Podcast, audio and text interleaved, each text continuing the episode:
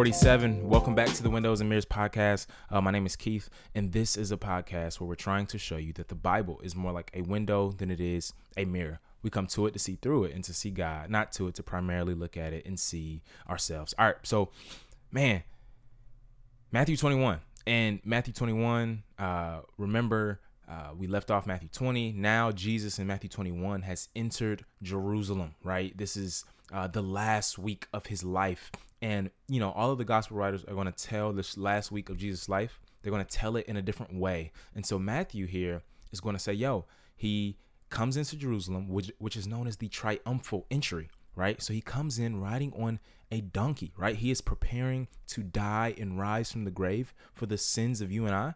And this is central to God's plan in redemptive history, right? So he comes into Jerusalem. And remember, Jerusalem is where the temple is, it is the center of the religious life, and where the Messiah was supposed to enter and reign and rule on earth. And so here we see the promises of God unfolding before our eyes, right? And so at the beginning of this text, we're gonna they're gonna see uh, a quote of Zechariah 9 9. If you remember, you know, the Zechariah episode, I talked about this.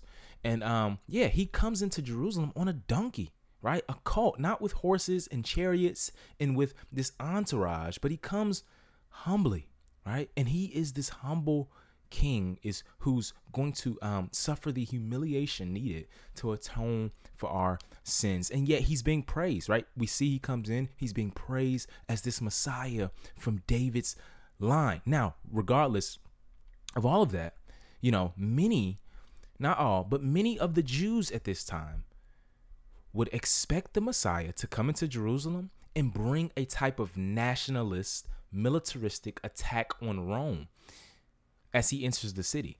Now, however, what happens here is he brings these acts of judgment, right, against Israel, right? Just the, the, the, the most ironic plot twist. If we've been reading the gospel, we know, but for the people at the time, I could imagine how much of a plot twist this was to them. Because the first thing he does in this text is he goes into the temple and he cleanses the temple, right? He's showing that, yo, Israel's religion is corrupt. So he goes into the temple, cleanses the temple, and says, yo, everything here is corrupt. And for example, just to show you the corruption, they were uh, charging these extortionary prices to the poor for doves to make sacrifices.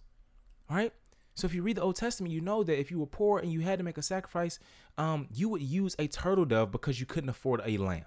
And here, the people of God, quote unquote, are charging these extremely high prices to the poor in Israel. And so, shortly after this, what does Jesus do? He curses a fig tree. Now, why does he curse a fig tree? Well, this miracle is going to symbolize the moral barrenness and fruitlessness of Israel, right?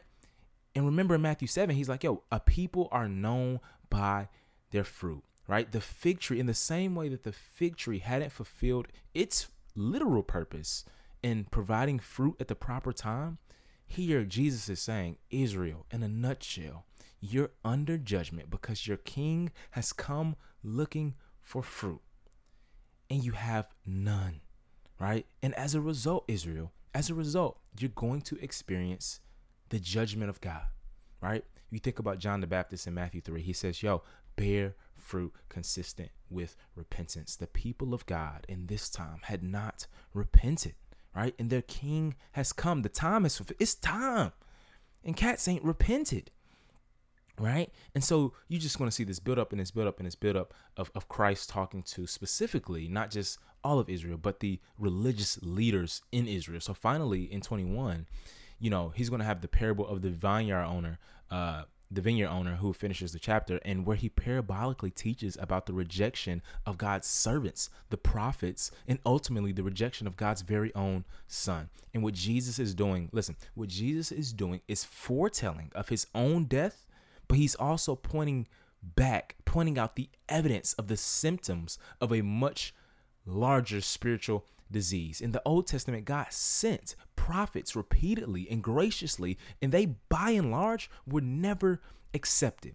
And one of the things I think this text is trying to tell us today as we're listening to this podcast is that, you know, you can tell those who are on the side of the kingdom today or on the wrong side of the kingdom today by seeing those who claim to be God's people who also at the same time persecute God's prophets and leaders.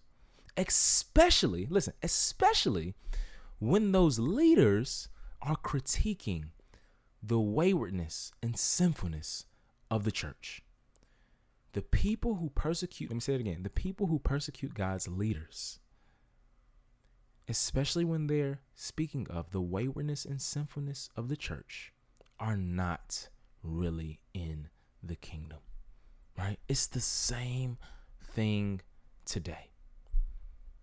Matthew 22 he's going to speak of this parable of the wedding banquet. And so Jesus will say, Yo, the kingdom of heaven is like a king who gave a wedding banquet for his son, right? And the wedding banquet image, the wedding banquet imagery uh, is another, uh, you know, expectation that Israel had of what the kingdom would be like. So Jesus is going to say, Yo, ultimately, I'm the bride, um, or I'm the groom and you're the bride, right?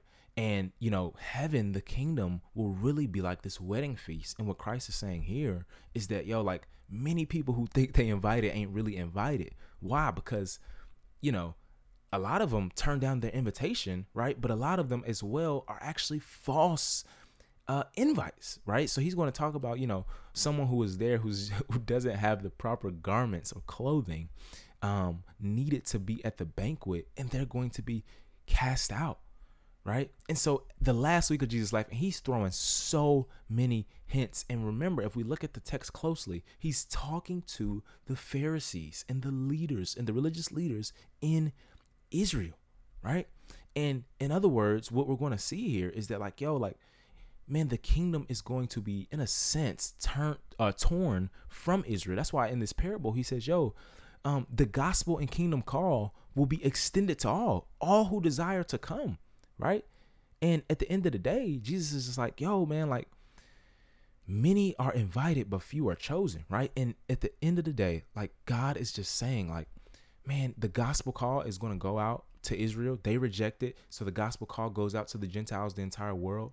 And whoever comes to the king humbly with repentance and faith, those are the ones who will be in. Again, many today who seem to be in, Jesus is saying, are actually out, right? And many who are seemingly out are actually in. This is this reversal we've been seeing of the kingdom. And Jesus just keeps going and going and saying the same thing over and over to draw out a point, right? And remember, we must remember that parables were again spoken in the context of judgment. So if he if Christ speaks a parable in your midst and you are unable to understand it, it is probably an indication that judgment is upon you. That is the same thing that is happening here with the religious leaders in Israel. And I imagine the same thing that is happening today. 23 is the climax of this section. And basically, remember, uh, Matthew is built around these five. Uh, long discourses that parallel the Torah or the first five books of the Bible, the law, right? And so this is the fifth and final discourse that is going to extend from chapter 23 to 25. And here he's going to, yeah, like basically climax and just turn up on the Pharisees, right? And, you know, he's going to give these seven woe oracles. I don't have time to go through all of them. Um, but this word, this woe is used again in the prophets to speak of uh, condemnation. And so Christ is again taking on this prophetic role here. And the main thing he's going to get at is y'all like, man, you guys have a different, like y'all are different when it comes to unbelief and hypocrisy, right? And one of the things I think we should remember is that all throughout the Gospels, listen, Jesus is extremely patient with sinners, but he is often really hard on hypocrites, right? Christ is really, really patient with sinners, but he's often really, really hard on hypocrites. And what I mean by hypocrites is these people who work hard to appear and seem pious and religious and strict with the law, but at the same time don't really do the very things they require of others, right? All the while having a heart posture that is cold and hard, you know, toward others and really towards God and inwardly decaying, right? And these Pharisees, you know, had misinterpreted the scriptures, right? And that's and that's one of the reasons why we do this. podcast. we we do this podcast because we want you to rightly interpret the Bible. right? Because it's dangerous, right? The, the Bible is dangerous in the hands of a fool, right? And so, you know, they misunderstood the, the relationship between the law and the tradition, but they played the part, quote unquote, and that's what hypocrite literally means. They literally played the part of accurately representing what God required for his people. And so Jesus' ministry, man, in many ways shows that false religion is not what gets people into the kingdom of heaven. It's a lowly and humble faith before the king. Finally, Matthew 24. Uh, Matthew 24 is a tricky chapter, and he's going to go into a lot of uh, end times talk. And, you know, uh, he starts off talking about the destruction of Jerusalem, talking about the destruction of the temple. Remember, Jerusalem was destroyed in um, 586 BC uh, by Nebuchadnezzar, and now here in 70 AD, uh, or in 70 AD, this is not when this gospel was written, but in 70 AD, the temple is destroyed again. And, you know, Jesus talks about that, and that is a sign of God's judgment.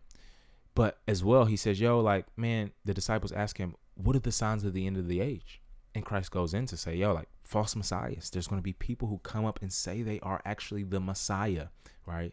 And with an intent to deceive. He says, Persecution. Many believers will be uh, extremely persecuted. Then he says a deception. Many of who seem to be God's people will be deceived into other beliefs and will fall away. Right? And then he says there'll be an increase in lawlessness and there will be lovelessness, right? And you know, uh just all of these things. And one of the things that Christ uh or one of the things that people have said throughout history is that, you know, this um passage has been taken in a multitude of ways. And you know, many would say all of these things began to unfold at the time of Jesus' death. Some would say it began to unfold at the time of the destruction of the temple. Some would say it's still to come in the future. And time doesn't even permit to to give a to give or defend an accurate view or my personal view. Um, but based on the text, man, I think we can learn a few things. Number one, Jesus is coming back, right?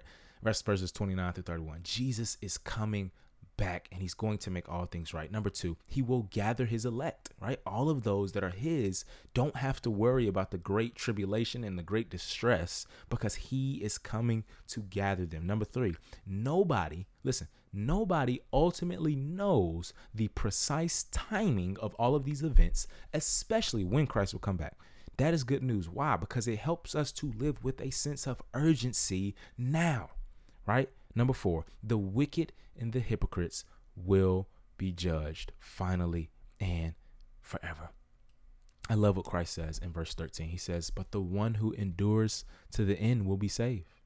This good news of the kingdom will be proclaimed in all the world as a testimony, as a testimony to all nations, and then the end will come brothers and sisters, that is super, super comforting words from our Savior King, Jesus the Messiah.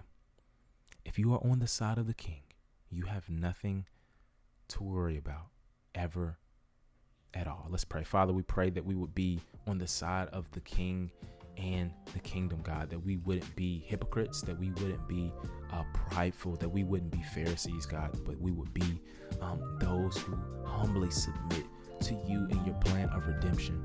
Uh, give us the grace today to see the things you see and to do the things you call us to do.